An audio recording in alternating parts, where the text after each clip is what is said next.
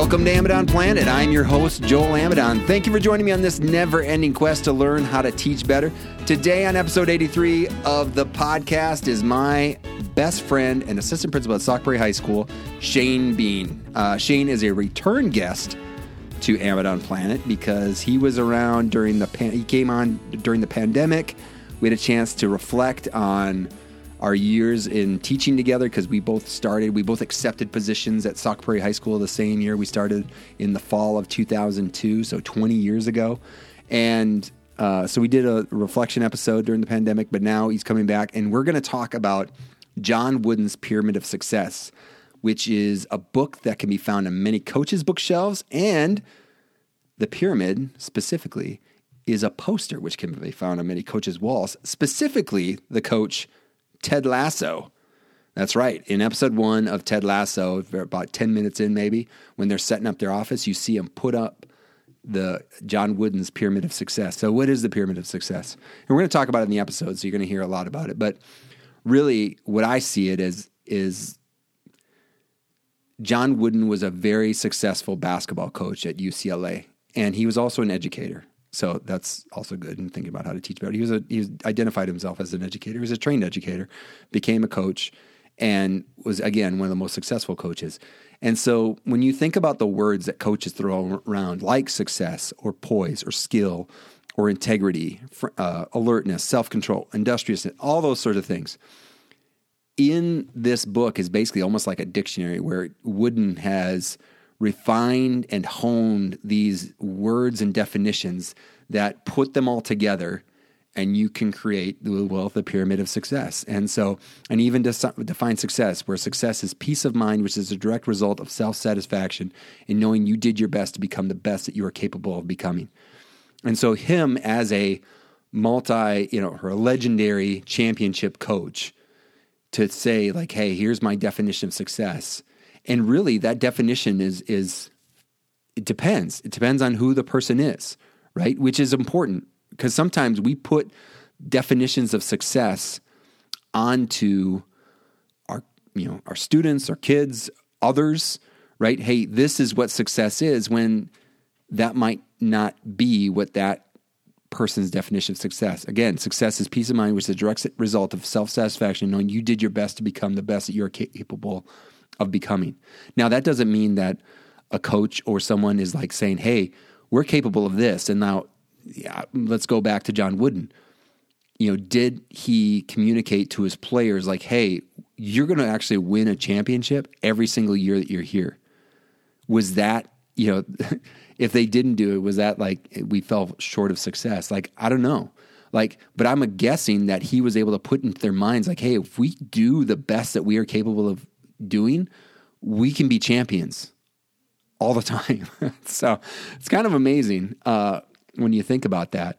And so, what I like about this pyramid is that it communicates these definitions and it then gives you like handles for what they actually mean. And so, like, for example, we talk about in my program these ideas of like these pocket sized philosophy statements. And so, having these pocket sized philosophy statements that you carry with you and thinking about well what does what does each word mean? So like my first one of my first pocket sized philosophy statements was to uh, i wanted my students to be successful in math and in life right? So basically saying i want to do a good job of, of you know teaching the math but knowing that my job extends beyond that. But success right? That definition that's the word success in there successful in math and in life. And when i think about that word success i'm looking at this definition Peace of mind, which is a direct result of self satisfaction, knowing you did your best to become the best that you are capable of becoming. Right? And so helping my students see that in both math and in life. And that's that's what I like about the pyramid of success is taking those definitions and being able to apply them and say, when I say success, here's what I mean. When I say the word integrity, I'm talking about purity of intention. When I talk about poise, I'm talking about just being yourself, being at ease in any situation, never fighting yourself right? So having these sort of handles on these words instead of just throwing them around and and make where they're you know kind of buzzy, you know that you don't really have the definitions behind them, but they sound good in, in a statement. But really, like no, no, no. When I say that word, this is what I mean, and I really like that. And so I want. I've been wanting to do this for a long time. It's just been trying to get Shane to get on the podcast to talk about it because uh, he's a busy guy again. Uh, and so, and we'll talk about how busy he is and about why he hasn't watched Ted Lasso. So, uh, we're going to get into it in just a second. Uh, again, but I want to make sure that we kind of honor the book, making sure if people want the book, they get access to it. So, Coach Wooden's Pyramid of Success Building Blocks to a Better Life. That's the version we're talking about. There's another version of a Pyramid of Success, but this is the one that I have access to. So, Coach Wooden's Pyramid of Success Building Blocks to a Better Life by John Wooden and Jay Carty. It was published in 2004 by Regal Books. I think it was revised after that. And, um, and in 2006, he won the Evangelical Christian Publishers Association Award for Inspiration and Gift. And as of the recording of this episode, it has a 4.15 out of 5 rating on Goodreads, with 76% of the ratings being either a 4 or a 5. Now, as always, you know that Shane and I will not be able to communicate the whole value of the book. And even if we did, it would just be from our perspective. In other words, if you like what you hear, get the book for yourself. Right now, the book can be purchased for around 15 bucks. Uh, on bookshop.org, uh, which is a website committed to the helping local independent bookstores thrive in the age of e-commerce. A link to bookshop.org can be found in the show notes of this episode at amidonplanet.com forward slash episode 83, where your purchase will not only support local booksellers, but also the production costs of the Amidon Planet podcast. Or better yet, wander down to your local bookseller like Square Books here in Oxford, Mississippi, and pick up a copy. Um, you even might be able to find it at a good used bookstore, actually, because it's been out for a while. But anyway, I would, uh, I would. It's it's a great book. It's a great book, and we'll talk about it now. So, without further delay, uh, here is my conversation with Shane Bean on Coach Wooden's Pyramid of Success. All right. Well, well, now we're messing with the podcast. That's uh, here we go. Well, Shane, welcome to Amidon Planet. How are you doing? I'm doing good today, Joel. How are you? It's nice to start a podcast in midst of an argument. So, hey, that's how we roll. That's how we're going to do it. Well said. Well said. Should we start with some abusive questions? Yes, let's go. Hey, Shane, why haven't you watched Ted Lasso? What's wrong with well, you? Why aren't you an American? Here we go. go for it. Well, because as we're in the World Cup right now, Shane, we just had a miracle game win last night that, that, that, as of this podcast recording, and you're not a part of it. So why? Why not? Go ahead, Shane. Answer. I'm not a co- I'm not a college professor who has all sorts of time on my hands and can watch a World Cup game, which wasn't at night, which was at one o'clock in the afternoon. That's true. Thank you very much. Mm-hmm. Uh, we got uh, called out of school early because of uh, some severe weather down here. Just to be honest, uh-huh. so uh-huh. it was kind of a uh, a nice. Uh, I don't know. Maybe the superintendent down here has is a real big soccer fan, but I don't. I don't think that's true. Uh, or he could be, but I don't think that was why we got our schools let out early yesterday, but we got to watch the World Cup game. Anyway, back to you. No, don't don't no divergence. Well, uh, to be fair, right, is that uh, you know I work as an assistant principal. I work on a farm uh, as well that my family owns. I have four kids that I'm still chasing around, even though one's in college. Um, and then I do roughing and those kind of things. I just I don't have a lot of time to watch TV. Plus, I refuse as a child of the 80s and 90s. I am not a binger, right? Um, I believe going to these blocks, right? I believe that you should have discipline even in your recreation, right? So two things to that. I eat my dessert slow, right? When I'm at I'm at somewhere, savor. You savor. One, but yep, savor. And in fact, if it's one of my favorites, I might only have half tonight and discipline myself to have the next half the other night. Oh, well, that's but just secondly, weird. right? Okay. In in yep. college, you got to watch a show one week at a time, and there was that anticipation and build up. So I don't let myself binge and watch shows over and over again or or back to back to back to back and watch them all in one day and then I'm done, right? 90210 every Thursday night we would gather in the dorm across um, across from mine and we would watch that as a bunch of guys. So right now, to tell you where I'm at in my television viewing, I'm at Breaking I'm going through Breaking Bad right now. And so, what ep- what season are you on of Breaking Bad? Season 2. Season, season 2.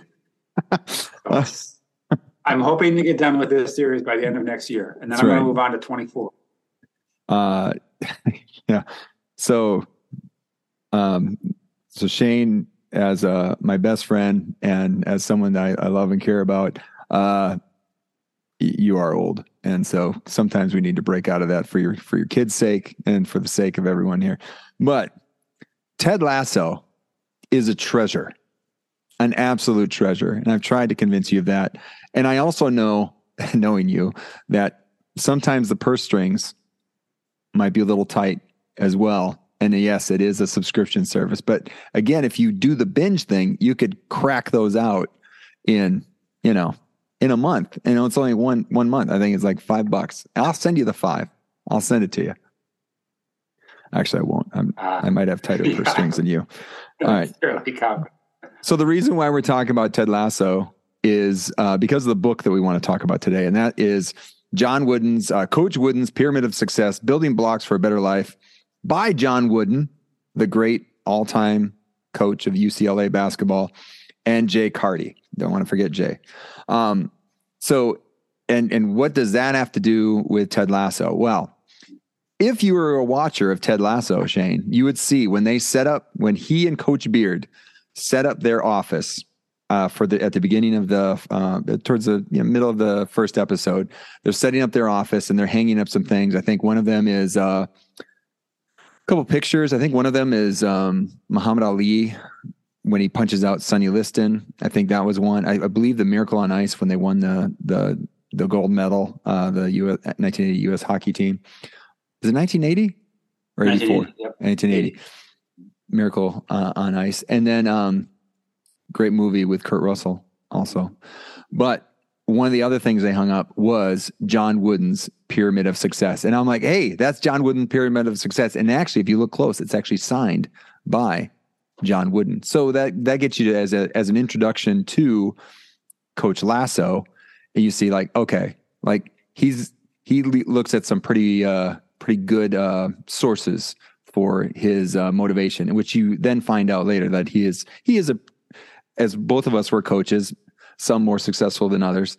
Um, that uh, uh, we're laughing because uh, Shane knows in my eighth grade, uh, I was a coach of the eighth grade football team at uh, Sauk Prairie Middle School, and we did not win a game at all. We tied, I think we tied one, but no wins at, at all. So that that was not good. Anyway, But you but you had a much more successful high school. but yeah, as a what was it? Varsity, JV? No, Uh, JV. freshman. was it JV Freshman. or freshman? freshman growth. uh, Yeah, yeah. Freshman girls basketball. I wasn't put in charge. Oh yeah, because you got put up. You you got called up to the big show. Yep. I was yep. the freshman basketball coach. I was in charge of coaching. I was the assistant, but I was in charge of coaching that game, and we won that game. The only issue is I was very excited about uh, my uh, the team and how they were playing. And after the first half was over, I get we went in, gave my talk, and like let's get back out there. And there was still like five minutes left to go before the second half started. We had a lot of free throws and layups that we shot before the second half, but man, we were raring to go. We were raring Well, to go, Shane. Now that you've watched Ted Lasso, do you feel like you'd be better prepared to have a better halftime speech? Oh, absolutely. I would, I would, yeah, I would just put up, and you probably, you probably haven't seen this. He's got a little sign that says "Believe," and I just slap that. That's it. That's it, and just stare, just stare each of them in the eyes. Okay. That's effective. That's effective with freshman girls. Yeah. So the reason why I have this book, I, st- I have the actual physical copy of the book, and I'm sure you have it somewhere because you never get rid of anything, but it's it's somewhere. Um, but I, we read this book together. Like we used to meet uh, every Thursday morning. We still talk every Thursday morning, but we used to meet every Thursday morning at the Eagle Inn and uh, uh, Prairie du Sac. I almost made a mistake there. Prairie du Sac, Wisconsin. Uh, and I'd have the Eagle Inn breakfast, greatest uh, breakfast sandwich ever created.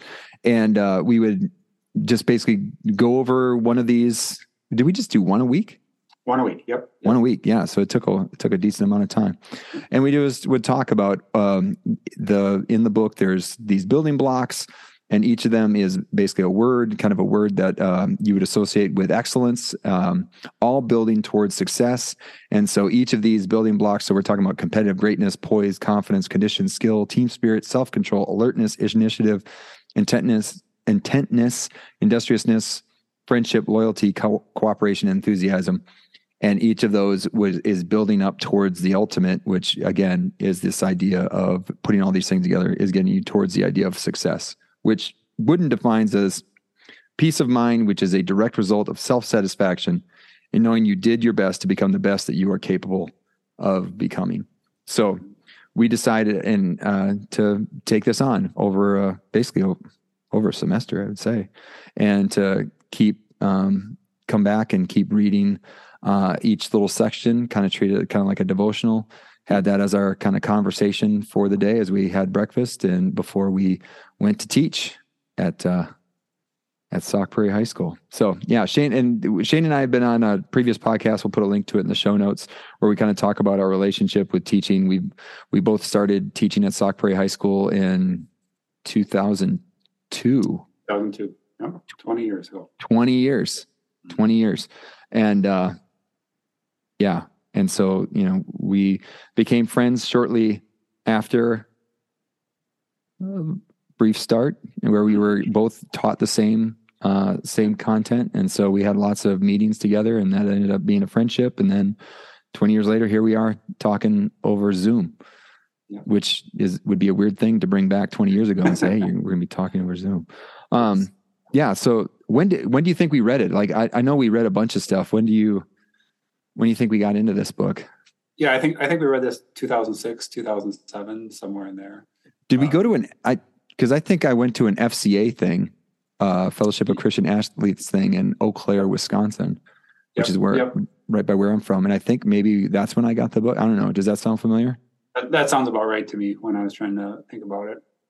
And um, you know, I, I, appreciate you bringing it bringing it forward uh, because I've used this book, you know, in the format that we've used it. I've used this with several other coaches um, as we've gone through it in that same format, and and people that were just struggling and and so I think my I, I do think my copy I've given it away um, uh, because it is a powerful book there. Wow, that makes me feel bad, Shane. Thank you. Yeah, you were teasing me before, um, but I, I, think Joel, what you know when you're talking about that meaty part of it, I think yeah. that's that fits right even in the pyramid of uh, of the condition. Um, it's yeah. it's of how you condition yourself. And one of the things that was valuable, and, and John Wooden talks about being both mental, you know, physical. We think of physical conditioning, but the mental, and, and in this case, the faith, the, the accountability um, portion of that of conditioning ourselves and wanting to get better. And so you you went to this uh, event and heard about this book or saw this resource. We've both been fans of John Wooden and admire him for who he is. And and this was something that we could use to help us as educators, as coaches, as people uh, get better. And and but it is it's a deliberate process where you condition yourself and you put yourself in positions to get better.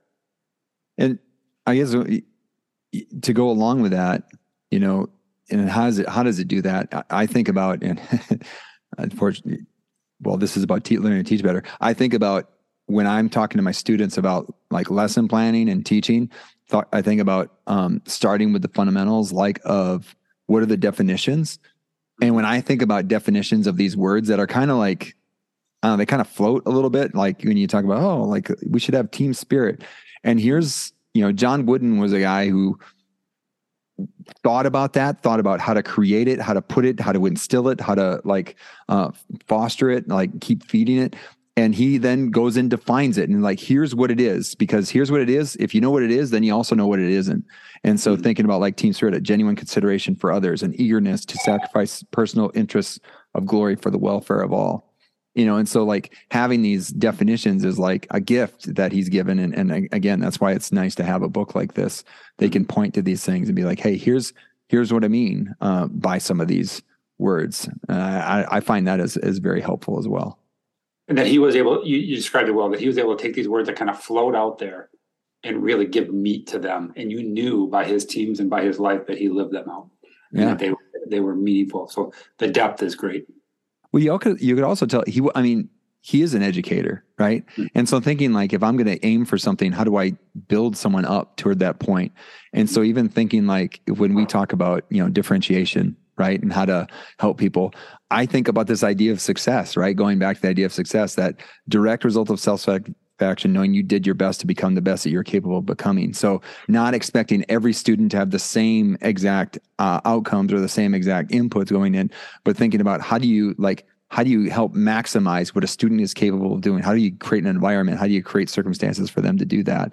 And it's like, you know, hey, that's that's what we're trying to achieve with regards to differentiated instruction and, and or creating more equitable classrooms. So uh, while you know, having while having high standards, yes, yes, that, you know, absolutely, mm-hmm. absolutely.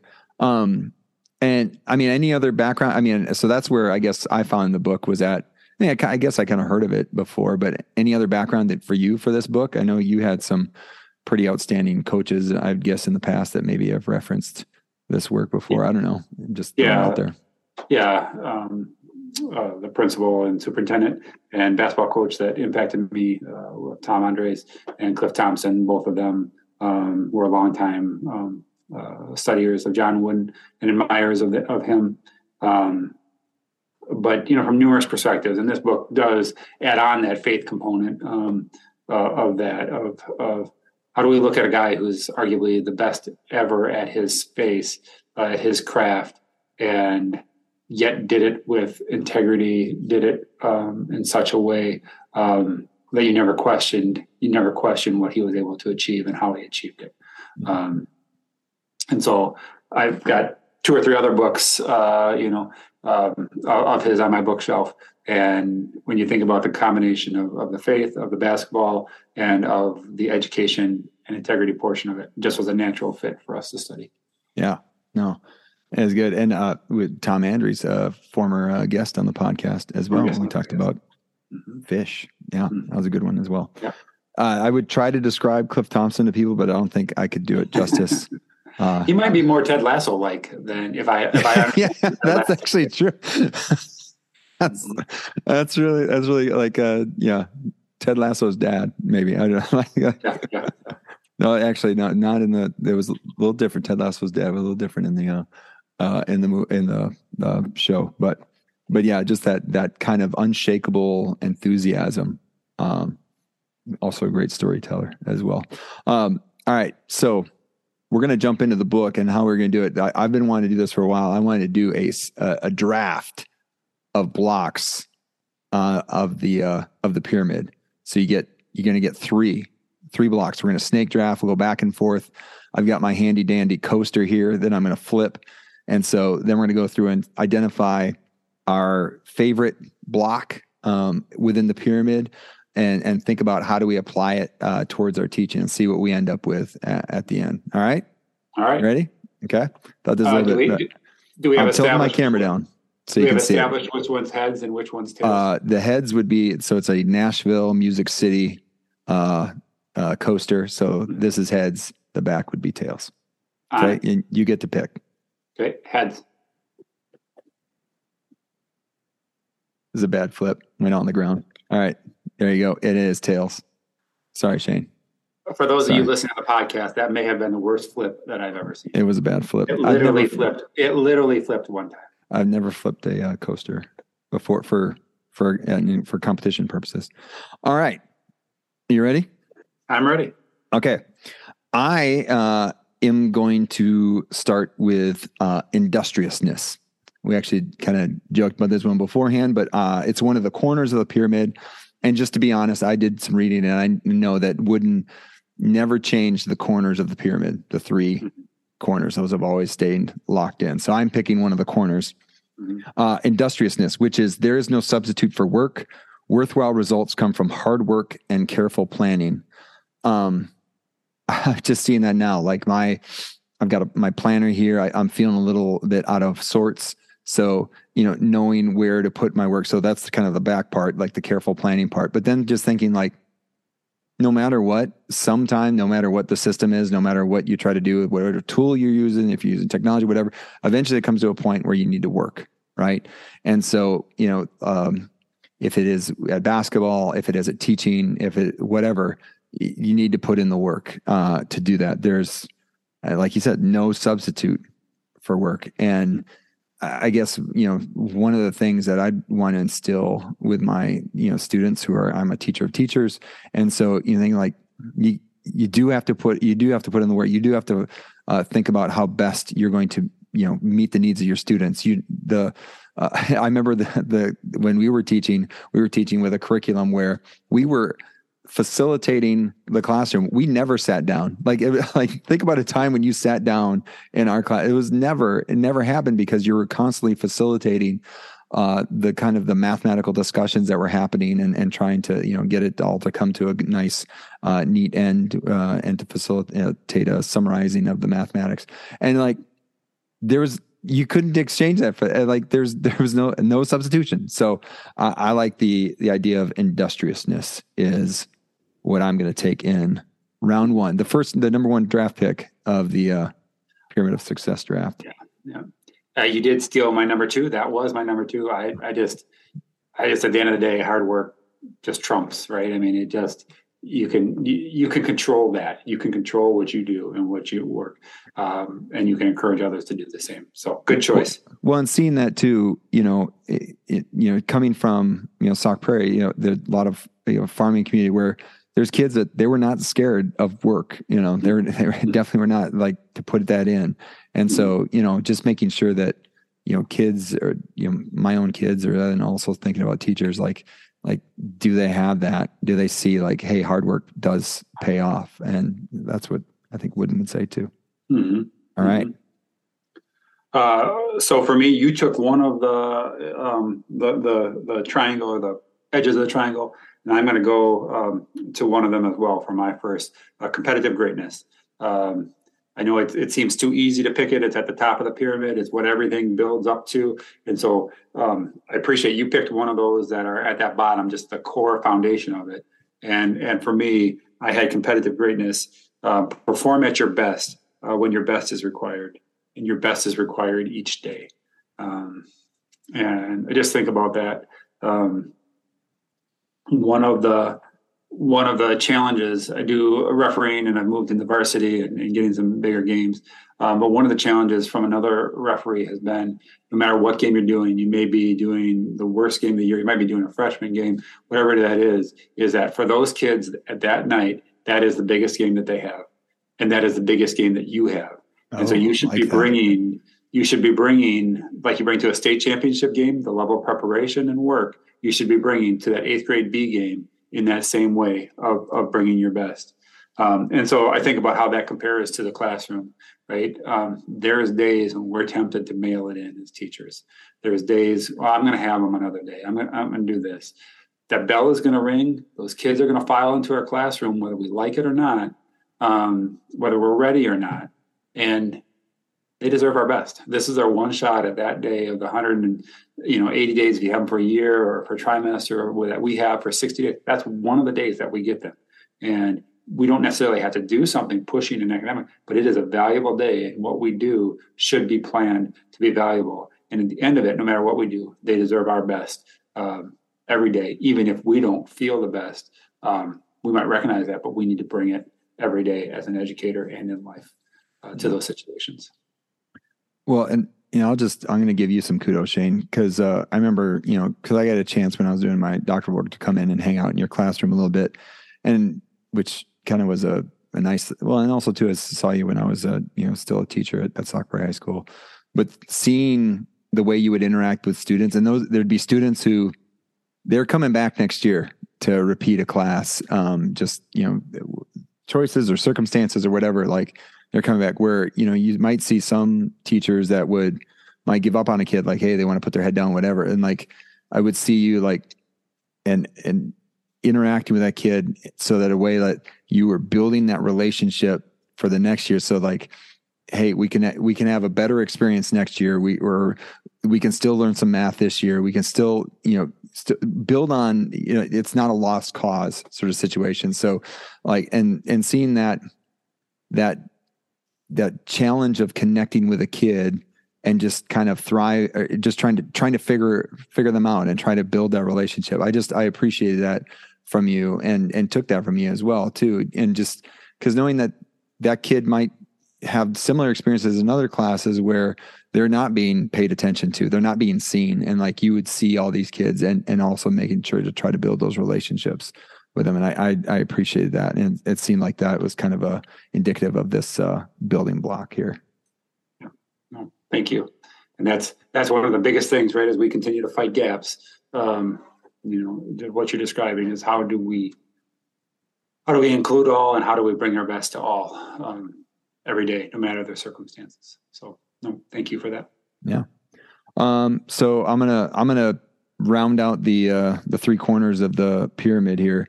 And it, speaking of, uh, I think the um, grand master of this uh, descriptor, uh, Cliff Thompson. I'm gonna I'm gonna go for enthusiasm. Um, I've heard him say that word a few times, but so enthusiasm is brushes off upon those with whom you come in contact. You must truly enjoy what you are doing, and I I mean when I, I, I consider the first meeting Cliff Thompson and the enthusiasm that he had for life, for uh, interacting with kids. I was the athletic director at that time, uh, our activities director, and just you know, and also I think he did the announcements, and it was just just a pleasure, you know. And so he just got fired up for things, and also I think Tom Andrews also displayed that as well, just enthusiasm for the job, and just made you want to like just run to your classroom and like let's get ready for this, you know, this year, or this day, or whatever and so and that is true. So that brushes off and just seeing that and seeing that effect on me and thinking like okay i want that effect on others. And also seeing that with students that i'm you know trying to teach to be teachers or trying to help them be the teachers that they're supposed to be like you see how the enthusiastic they are. And then when they go to be a you know to take on the teacher role sometimes they act like teachers rather than being the teacher that they are called to be right? And i think you and i had very some very different styles with our approach to teaching, but both I think would be described as enthusiastic, just in different ways, right? Um, but having that sort of um, that enjoyment of being in the classroom and thinking about how best to interact with kids, how to help them understand things, or getting excited for you know their understandings, like oh my gosh, you came up with something, you you did that problem really well, and and whatever the way they described it, and so I, I think enthusiasm is is a one, I, can see why it's a cornerstone, and I can see also why um, it, it's be important to have as a uh, a cornerstone of success, right? Because if you know you want them to be successful, you want them to achieve what they can. You need some enthusiasm. You need to have some enjoyment in that in what you're engaging in. And Joel, I can see this is this is highlights some of the differences between us. I didn't have enthusiasm on my list of, of, of drafts and yet for you this is your this is your next choice. And i think i think you described it well in there. I think we're both enthusiastic but when i read the description of the energy and those kind of things you brought that every day. And i wish i'm jealous of that um, that i i didn't. I was enthusiastic and i appreciate how you said that even that i was enthusiastic in different ways. And if you walked into both of our classrooms you'd see a different energy level and a different part of that. And that's something that i've always been envious of you um, that you can bring to projects and, and to presentations. Um, and so for me, that enthusiasm leads into my next choice of poise, um, which is on the on the second uh, to highest tier of the pyramid, uh, one of the direct building blocks to competitive greatness. Um, and in poise, Wooden talks about be yourself. Uh, don't be thrown off by events, uh, good or bad. Um, and and I think poise um, brings in some of the other lower ones of discipline and, and self control, um, preparation, uh, the confidence that comes with that. Um, but I really appreciate that be yourself. And I think for educators in the classroom, that's really important.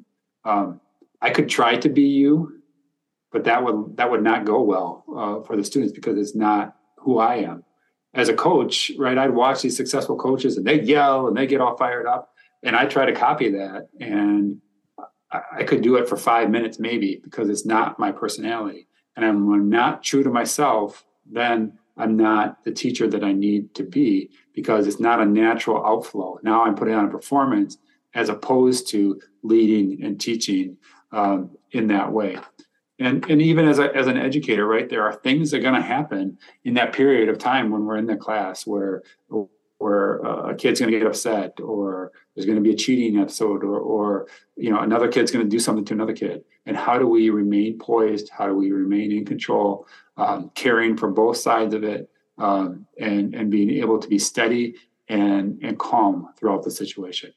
Uh, so i just i just you when you walk into a classroom, you can see, you know that the educator has poise, or you can see that this is something that they need to work on. I'm sure as as a leader of new teachers that that you can sense that uh, as well as you watch them grow over the course of the time in the program.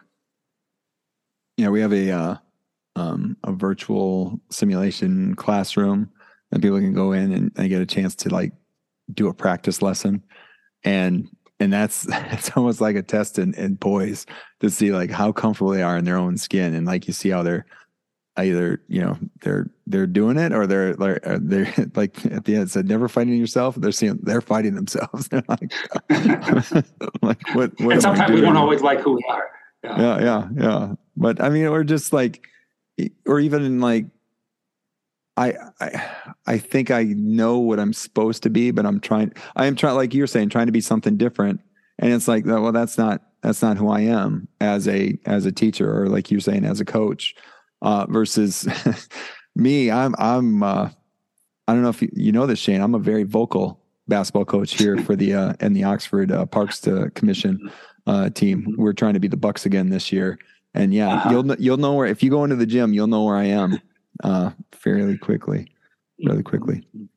Um, so you're now I got so we kind of changed the rules a little bit. I was going for the the greatest like a material from the pyramid of success, and the pyramid is made of blocks, but also has mortars, mm-hmm. uh, mortar qualities. And the one that I really like that that stuck with me for a long time is integrity, which is the purity of intention. And so trying to be, uh, and I see that as almost like being uh, consistent with you know, with your interactions, everything like who you are when nobody's looking is the same person as who you are when everyone's looking, that sort of thing. Um, I, I really I, I, like that, um, but that's not on your pyramid, mm-hmm. so we can't. I can't no, pick ahead. that one. It, no, I'm not picking it. No, I'm not picking it. I'm going. I'm going elsewhere. All right. Uh, I'm going to go. Uh, so I'm having to do. I I like the condition. We talked about condition, mental, moral, physical, but I'm actually going to go with skill. Okay. Um, so I, th- I think these fit together. So, and, I'll, and I'll, I'm going to round them out once we're done. We're going to kind of round them out and see how they fit together. So I'm going with skill, a knowledge of the, of and the ability to properly and quickly execute the fundamentals, be prepared and cover every detail. So, um, there are th- certain things in order to make the whole thing work. So you know, let's go to back to basketball. Watching the Golden State Warriors, like when Kevin Durant was on the team, was a thing of beauty. I mean, it was a, it was a masterpiece in the way that they interacted and the way they passed into like even watching, you know, some of the games where um, Klay Thompson would score like 40 and only take like three dribbles and that was not just because of him, that because of a whole team that sees that he's hot and knows to get him the pass the right spot. He doesn't even need to take a dribble because he can just shoot, pull up, and then he's scoring all sorts of points.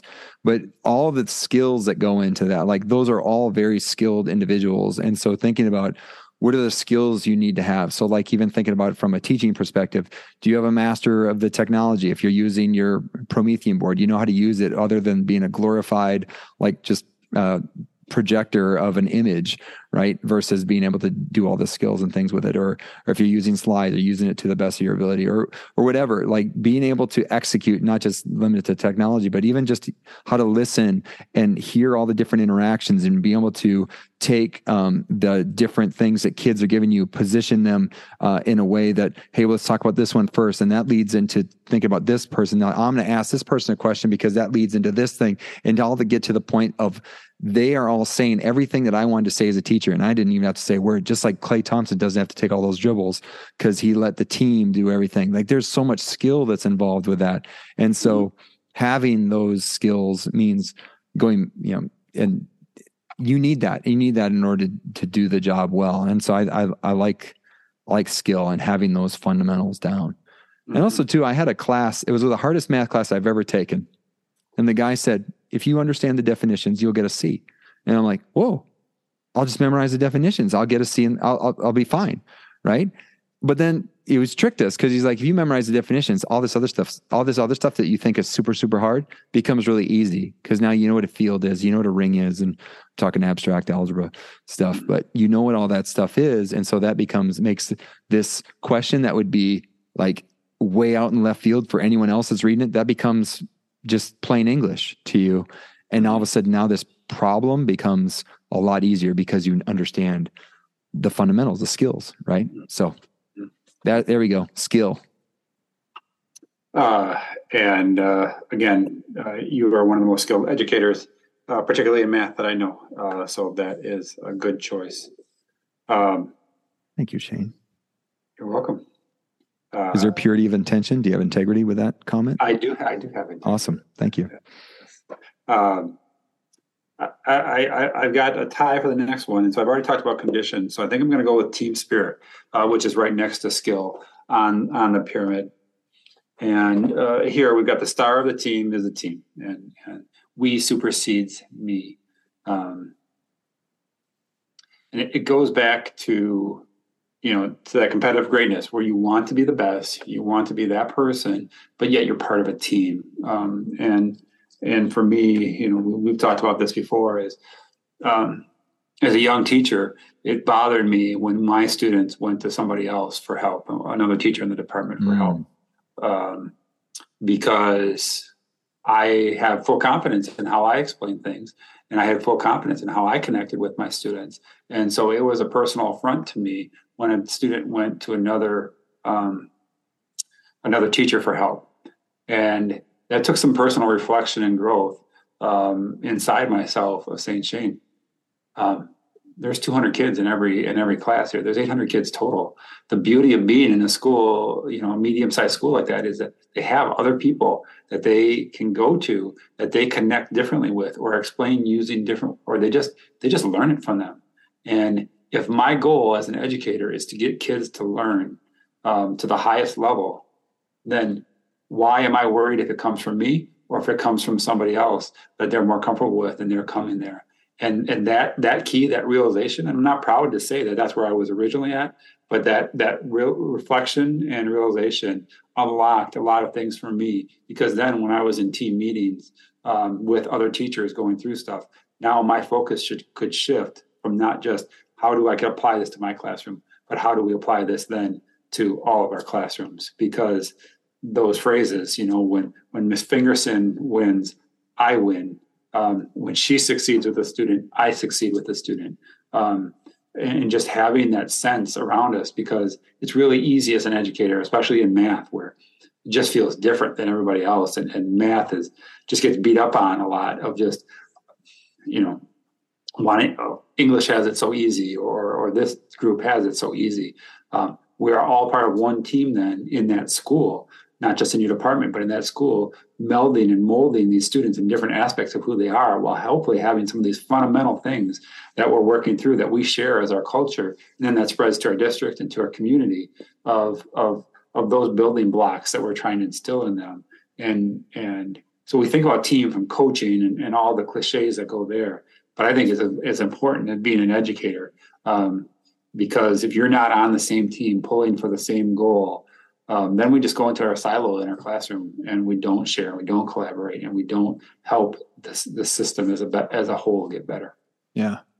Well, I think too, uh, back to our our days when we had the uh, our course meetings, and then even thinking about our individual classrooms, where a lot of times we weren't the only adults in the room too, because we were supporting some kids with some needs, and um, and they had uh, some support systems within their, and they became part of our the instructional team, and then you see like hey, it's not me explaining, it's uh, Brenda Hamill explaining uh, a, a, question to somebody, or it's uh, you know uh, Marlene, Marlene Bickford, Marlene, yeah, yeah, and so, like and having like all these like all these people like being a part of this you know cloud of effort where the goal is like you're saying like to have the math this relationship with mathematics where there's some understanding about these concepts that we're trying to teach and we're all a part of that process versus you know some of the people that when you they first started coming to our classrooms they were like i'm kind of nervous about being in this classroom but like having the poise right to uh, being able to uh, be a part of the instructional team and, and be a part uh, someone that people feel comfortable going to and like hey that's a win for everyone. Um, so yeah part of that team spirit there definitely. All right so we got some kind of unique lists here shane. I see how they fit together. Yeah. so for you you had competitive greatness mm-hmm. poise mm-hmm. and team spirit mm-hmm. and so i'll give you a second to think about how those fit together i had some thoughts about mine so industriousness enthusiasm and skill because i think those are nice bookends the industriousness and skill for the enthusiasm because sometimes the enthusiasm the enthusiastic person you know the you rah rah sort of person that might be like the facade right that there's not the um, the the you know the work ethic or the the skill behind it. Like that's just like, hey, we're going to be in. We just have this kind of front, and then there's not a lot of um, you know solid stuff behind it, um, and that having the industriousness and skill, I think those are that that makes up a nice nice little uh, trifecta there. Uh, mm-hmm. To make sure that you know we have that, but we're also like, I guess too, like you're you being on the farm, there's probably the, the the enthusiastic worker on the farm probably makes working on the farm a lot easier to do too. I would assume, mm-hmm. right? Mm-hmm. As long as we're safe, right? We can have, yeah, a, yeah as long as we're safe.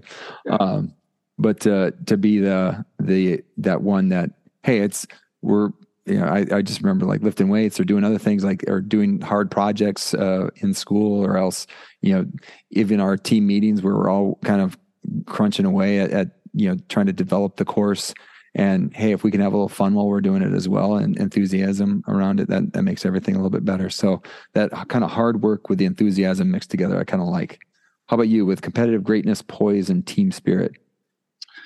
Yeah for i would take it um, so poise talks about being yourself um, yep uh, talks about that aspect for you of you being you being who you are don't be thrown off by the good or the bad so we've got we've got that poise aspect that covers who you are, and then we've got that team aspect. So that that being yourself, then how does that fit um, within that that team spirit?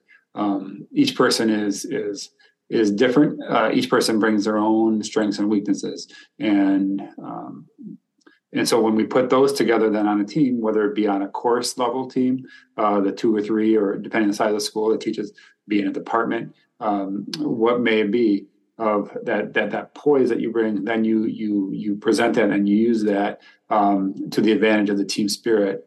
And then that folds into me with the competitive greatness that that that that, that you what you bring being yourself then to the team that folds into that goal of bringing the best that we can every day for our students um, and and striving um, to, to get them there and, and, different than a game right we, when we coach right. we make those parallels and, and Wooden even though he was a basketball coach, he truly was a, a life coach.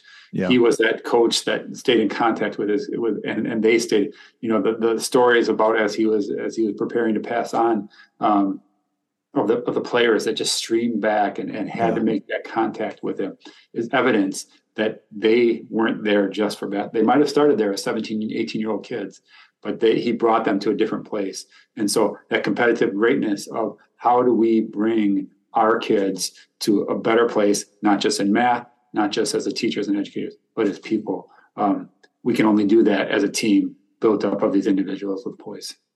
Yeah, that was good. I like my team. I like your team. I think we did a pretty good job. And again, all building towards again this idea, this definition of success, which is peace of mind, which is a direct result of self satisfaction, knowing you did your best to become the best that you are capable of becoming. Um, do you do you have any ways that you've used this pyramid in your teaching, or any even thinking about it a little bit and, and an application in either your teaching of students or even your your role as an administrator and kind of teaching of teachers as well, or maybe even other administrators? Yeah, I think I think there's a, a couple that I would highlight. Um, different than ones we talked about is alertness, um, constantly being aware and observing and always seek to improve yourself and the team.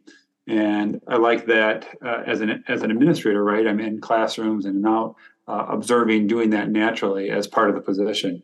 Um, but as an educator in general, of just of just always seeking to, to learn and to grow from others as to how to get better, how to how to how to steal a practice or understand how to explain something uh, better and differently.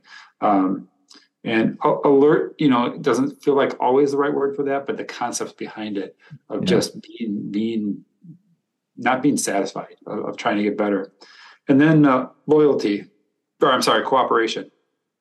Um, and, and, I love what he said. This is one of the foundational blocks. I love what he says. Have utmost concern for what's right rather than who's right.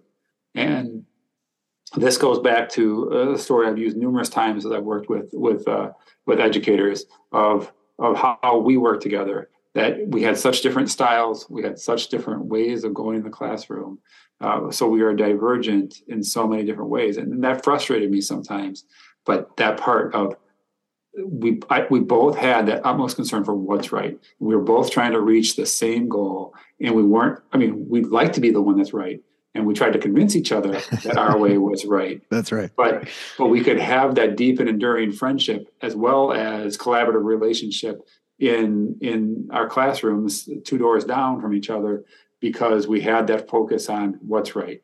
And if you did something that worked for you and that I could fit within my style, that was true to myself, all those things, then I would incorporate that in my way. And similarly to you, you could see something from slow and steady Shane that, yep, this might be something that I should incorporate into my enthusiastic jump forward Joel. That that and that's what I believe brought us both forward in a period of tremendous growth, which uh, I'd like to say for both of us, that helped us both get to the different positions we're in today. Yeah, yeah. I also think, I mean, even to, and I wanted to throw this in there too, uh, even as a parent as well, some of these building blocks as well, because we've we've had conversations, not only conversations about teaching in the classroom, but also teaching around the dining table uh, as well, or the dinner table. So even thinking about like ideas of initiative or friendship. I mean, even just the I like initiative. Cultivate the ability to make decisions and think alone. Do not be afraid from failure, but learn from it. You know, like seeing my kids and wanting them to try it see what happens, right? And then let's learn from the experience, you know, not having to do make perfect decisions every single time or perfect moves every single time, but to, you know, to lose the game, to, you know, not not do as well on the papers, but, but then to process and say, all right, well, what, what didn't I do as well as I could have? How could I get better? You know, having that um, that initiative and seeing that in uh, some of the things you know my kids are doing now, and, and like knowing like you've you've done a good job of because you're a little bit ahead of me in that area being a good model of that as well and thinking about you know oh, also too like friendship as well so there's some good learning uh building blocks that we can touch on as well uh, I just want to jump in on that, on that, that part that you just talked about, right? Is is giving opportunities to fail or or succeed. You know, just as a coach, I'd rather lose a, a two-one game um, than win 10-0 um, speaking from a softball or baseball perspective, because your kids are going to grow from that competitiveness that happens in a 2 1 game that they're not going to grow in a 10 0 game. And right. so we want to put our kids, we want to put our students in a position of success or failure. They might be close there, but to make it too easy doesn't do anybody any good on that part. Yeah, for our math folks out there, that's like produ- the idea of productive struggle, right? Mm-hmm. Like that's a good uh, good thing. Yep. All right, we did. it. So we we I any any other things on the on the pyramid? I got one more question for you, but anything else on the pyramid? No, I would just I would just encourage people, even if even if reading the book isn't right, of of of just having that that pyramid of success, just looking at it every now and again. Um, this is this has been great for me just to review and preparing for this. Again, it's been a couple years since I've looked at this, and and this has sparked conversations in myself. Um, you know, it's challenged me to ask. You know, you asked about what are your favorite. What what are the ones Shane that you think you're weakest in right now um, and, and, feel like you need to work on and so it, it's just a good in John Wooden's words they're just classic so i just yeah. encourage people to take a look at that every now and again yeah well and also too i just i did a episode where we talked about like a year of discipleship and doing some things with our kids to kind of move them from you know childhood to adulthood and I did that with our my pastor down here, Eric George, and we talked about some books we went through. I did not use this book when I went through it with Noah, but I. I am going to do it when I uh, work through with Jack coming up in the next couple years.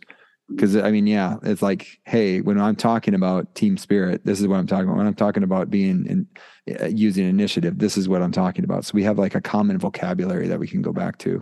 So mm-hmm. and maybe maybe maybe I can get uh, Noah to help facilitate that. And yeah, these are great ideas. I'm writing these down. Jumping forward, Joel. That's what I'm doing uh, on the spot. Okay, Shane. Um, you know, we I presented you this question. I don't know if actually I don't know if I presented this question before, but you are an experienced educator, both in the classroom and through your leadership. Given all that, what is the best thing you have learned, and it could be learned recently, to mm-hmm. help you be a better teacher of students or teacher of teachers? Mm-hmm or teacher of your kids? Yeah, I'm I'm I'm going to go with my foundational one that I've had since 2003, and then the one that I've, I've added to that more recently. And it's an old one. We don't know who it's attributed to, but that idea of of, of people don't care how much you know um, until they know how much you care, and I just that just continues to to reveal itself to me as an administrator working with um, working with families uh, working with staff members. Um, they don't care about how many years I've been in this position or how many years I've been a teacher. And and similarly, as a parent, if you want to bring in that aspect of it, um, my kids don't care about that. You know how what I know about this or that subject is. If I demonstrate that I care, then they will listen, and then we can work together on that knowing part. Um, that just is a foundation, and then and then the next part that I think feeds into that that I've, that I've really been focusing on recently is listen more than you speak. Um, uh, even as a teacher, we we want to fix right away. We want to jump in. We want to solve kids' problems. Are we facilitating learning best by doing that? Listen, hear what the kid is truly asking, hear what the kid truly needs, meet them there, um, but don't just assume and jump in and be preparing your answer. Even oh, I know, oh, I know. Listen and listen deeply yeah what is what is the actual concern underneath or what is like or even just being heard right? Just listening they they don't need you to solve it. Just just hear them. That's those are those are gems. Um thank you shane. We finally got to do this. Yeah. Thank you my friend. Thank you for being patient. Uh, thank you for thank you for your leadership uh, in both in the college and in doing podcasts like this. Uh, this has been extremely valuable in my life and I trust in in your listeners as well. So thank you for for jumping forward and doing these type of things. Well, thank you very much. And uh, yeah, well, we'll we'll figure out another one, another book, another something to do. All right. That sounds good. Thanks, Shane. All right. So you know, you end the the podcast episode, and you realize that you know when you're talking about you know these words and you're talking about like success and poise and skills and, and then you talk about a word of integrity which is like purity of intentions and you realize wow this podcast episode is a is a is a violation of some of that. So one of them is uh, hey i said we're going to do a snake draft and i completely ignored that. As soon as we were done with the episode shane's like hey we didn't snake. You know that right? You just kept going first. Yeah. Uh, sorry. Yep sorry. I just was excited we were doing a draft. I was excited for that, and I forgot to do the snake. And uh, Shane is too polite to uh, correct me while we were recording. So, but that's again, hey, being able to identify that uh, you did not use integrity. That's probably some integrity, right? So, anyway, we're we're trying. We're trying. Now, I'd like to dive into the mailbag, and we have a submission for the mailbag from Stephanie. Uh, and if you're looking to submit something to mailbag, you can send questions, comments, and suggestions to joel at amidonplanet.com. So here is the uh, submission for Stephanie. The question How do you teach those with a high aptitude in how to teach others? Great question. Now, when I think about this question, I think actually about my experience teaching secondary math methods. Okay. So you think about it secondary math methods is people that want to become middle school and high school teachers in specific content area. That means usually that they have a high aptitude in that content. Speaking from my own experience, when I ha- was at the University of Wisconsin, I was a secondary ed math major. I basically almost had to be a major in mathematics. I mean, the level of math that I had to go to in order to get my degree in secondary ed math I mean, I was doing modern algebra, doing discrete mathematics, doing a lot of statistics and probability, like all sorts of uh, you know, college geometry, uh, advanced calculus, all this sort of stuff. Modern algebra, where you're talking about ring and field theory, which looked a lot like what like Good Will Hunting was doing on like the chalkboard and stuff. Those at MIT might disagree what I just said because it was undergraduate mathematics. I get it, but still, it was like it was in the same it was the same neighborhood. Whatever. Anyway, high aptitude right? High aptitude in content. And then going back and teaching maybe sixth grade math or seventh grade math or any high school math. And I taught a lot of ninth grade math. And so that was actually one of the major ahas that I had uh, when I was started teaching with Joe Dye was I wasn't teaching myself, right? I wasn't teaching a bunch of folks that were successful in math from the you know kindergarten on, which I was. I, I think I was pretty successful in that. I had a high aptitude in math, and now I'm being asked to teach those that don't have the same relationship, right? That don't have the same relationship, or even have um, a desire to have the same relationship. So how do you do that? So one, you, you know, thinking about that and thinking about answering Stephanie's question, and, and I kind of see it. This could be a teaching question, but it also could be a tutoring question, right? And so thinking about uh, it, and so one thing that I would suggest is framing it as a relationship. So framing this thing of you know trying to learn some sort of content, learn algebra, and or learn about literature, learn some science, whatever. It's about developing a relationship with that content. So you want them to have a positive relationship with it. So that could be there's a couple of different ways of doing that is thinking about well where do they see this content within their world right? So you know literature if they're into some music you can point out that music the lyrics of the music that they like is is literature right? Or whatever they're reading right? And thinking about the specific kind of literature it is.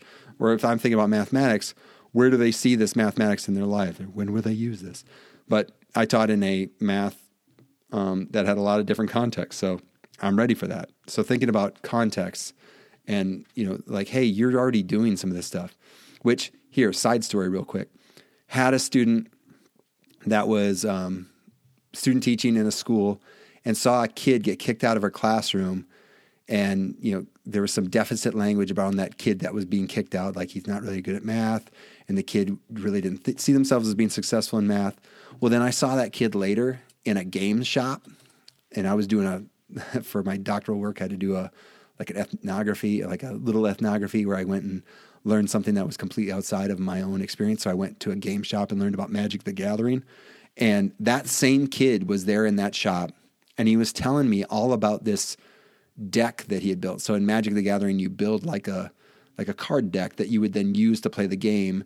You have certain limitations on what can and can't be in the deck. And he said hey, this is supposed to be like some sort of, um, what do you say? Uh, junk deck. Yeah, it's some sort of junk deck, but he had figured it out on how you could really play this and win a lot, but people wouldn't see it because of they think it's a junk deck. And he talked about, and the, what he was laying out was all these probabilities and logic and all this stuff. I'm like, he's doing math. And yet, and here it is doing math here, but in this other context, he's seen as not a doer of math. So making that bridge, right?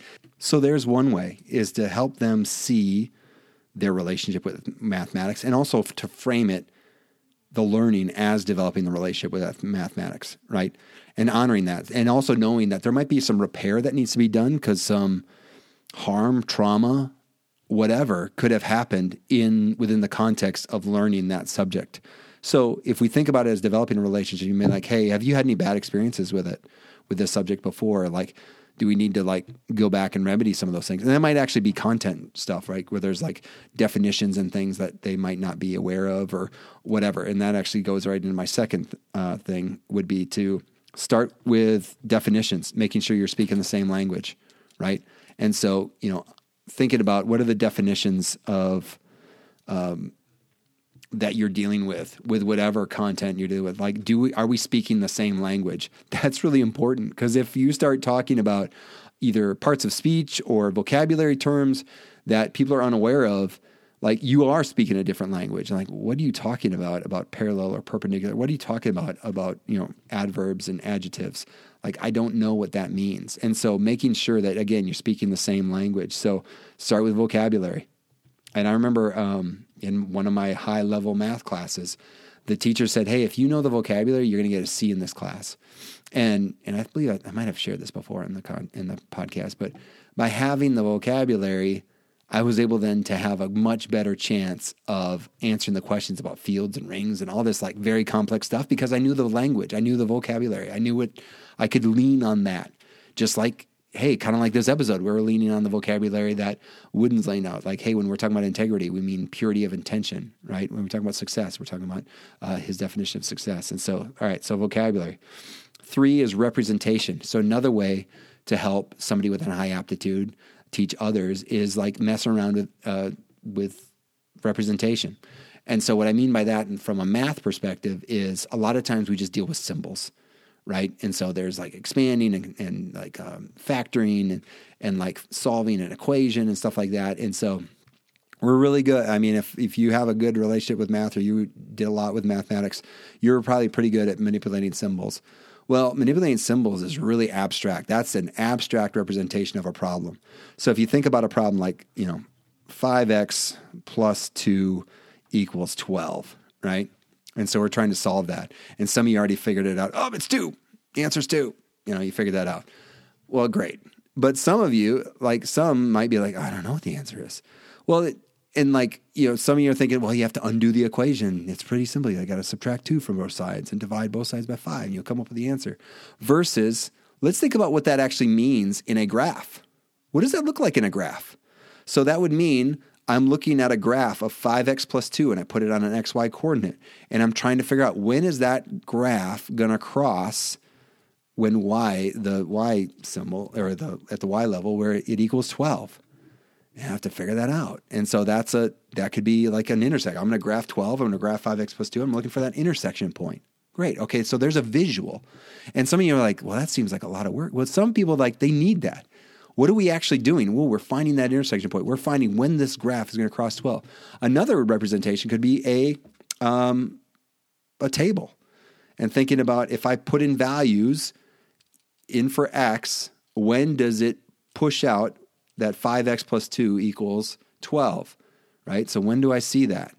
And oh, not when x equals 1, not when x equals 1.5, and x equals 2. Ooh, there it is. Okay, there it is. And so able to see that. That's another representation. A little bit, you know, still, you know, not completely concrete, right? But still a different representation. Another one could be like to come up with a context for this. So, you know, maybe it's, um, oh, what's a good context? Maybe it's uh, delivering pizzas. Okay. For every pizza I deliver, it's, I get two bucks for the trip and then five bucks for every pizza that I deliver. That's probably not a great situation, or maybe that's not a great situation for maybe that's a great situation for you, the pizza deliverer, not for the business. But let's just go with it. So if I get two dollars every time I go out and five dollars for every pizza I deliver on that trip, you know, how much am I going to make if I'm selling five pizzas? Am I, or like, how much did I make if I get made twelve dollars on the trip? How many pizzas did I deliver? And that could be a way to figure it out. Like, okay, one pizza would be five plus two. Two pizzas would be ten plus two. Oh, 12. There you go right? So there's like a, a I could actually think about that situation. I could actually like model that out. I could like use, you know, like checkers and say, okay, here's one pizza you delivered. All right, so there's five bucks for that pizza, two dollars for the trip. Ooh, that's only seven dollars. All right, let's put another one on. Oh, there's my twelve. Right? So having a context too. So representations could be we've got the symbols, and that's usually the most abstract, right? So thinking about graphing, thinking about equations, or thinking about graphing, thinking about tables, and then also thinking about a context well then oh yeah joel that works great for math but what about other you know what about if it's like i'm trying to identify evidence from a passage that something is true? Well what's the representations we could deal with there? Usually we say it as a as a written text.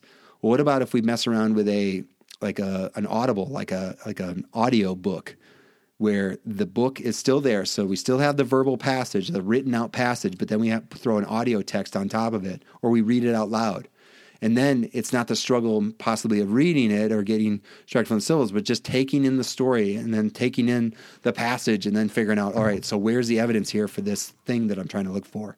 So that's a that's a difference of representation, right? Because if the em- emphasis is on you know finding evidence within a passage, does it need to be does it need to be the written passage? Yes, you want them to be able to eventually like get from the written passage, just like yes, I want my students eventually to use the symbols, but having that context and being able to do it, but and then translate it to a different representation, that's probably easier than just trying to keep doing it unsuccessfully in one representation. So mess around with representation. That's another one. And I think all this too is going to help you deal with empathy, right? Is to change up representations, to change up vocabulary, or to make sure that we are all on the vocabulary, and then also think about is developing a relationship. I think those are great places to start with regards to helping somebody with a high aptitude teach others, right? And so there you go. That's that's something I say. And also too, what this is going to do for that person with a high aptitude, it's going to help them come up with a bunch of different angles on how to teach. And that's also going to help them with their understanding and, and help them develop as a teacher. I know for me, um, man, having that empathy muscle got a lot of exercise in my early years of teaching. Because again, I was I wasn't teaching myself, so I had to think like, how would somebody else take up this question? How would somebody else take up this? And having kind of, um, and we actually had an awesome assignment when I was undergraduate, where you kind of had these three students that you would keep in mind, and sometimes they'd have identified needs, or sometimes they just you know different personalities and perspectives, and think about how would I best teach these kids, these three kids like, what would I do? Would this? How would this problem or this exercise or this uh, you know question work for each of these three kids? And having that as like a perspective on on how best to teach them. So that was that was uh, that was good. That was a, a good exercise for me. So yeah, that's my suggestions there, Stephanie. Is uh, think about it as developing a relationship and also considering relationship and maybe is there need of any uh, healing in the relationship of that student that you're teaching or interacting with? Also, then thinking about vocabulary. Do we all start in the same place of vocabulary? And then think about representation uh, and how do we shake that up so that we're not just dealing with abstract forms, right? Okay. So, uh, and that's also, there's some research behind that, specifically in mathematics, when if you're thinking about just dealing with abstract, like specifically thinking about it with um, uh, in mathematics like that abstract like thinking about how do we what's the representation of it so a drawing or a picture of it and then what's the concrete there's a lot of research saying hey that's going to help kids be successful is to concrete representational abstract. Lots there. Anyway i'm talking too much. All right that's the mailbag. So again if you're looking to contribute to the mailbag you can uh, submit a question comment or suggestion to joel at amidonplanet.com all right, that's it for this episode of the Amidon Planet podcast. Show notes can be found at amidonplanet.com forward slash episode 83. Now, for those of you looking for ways to support the podcast, you can submit a question, comment, or suggestion to the mailbag by sending an email to joel at amidonplanet.com. You can also subscribe, rate, and review and share this episode with, which will allow more people similar, uh, more people looking for similar content to find it. As always, you can follow Amidon Planet on Instagram, Twitter, LinkedIn, or like the Amidon Planet Facebook page. In addition, you can subscribe to the Amidon Planet download, which contains teaching resources and updates from Amidon Planet. You can find links to that at join the email list buttons at amidonplanet.com. Uh, and finally, thank you for spending time on Amidon Planet. Uh, thanks to Shane for sharing his time and expertise. Thanks to Matt Mifflin for the music in this episode. And finally, thank you to all of you out there learning to teach better and be the good in the world by investing in the lives of others. This world is a better place because you have decided to use the gifts you have been given to serve others. Thank you for all that you do. Peace.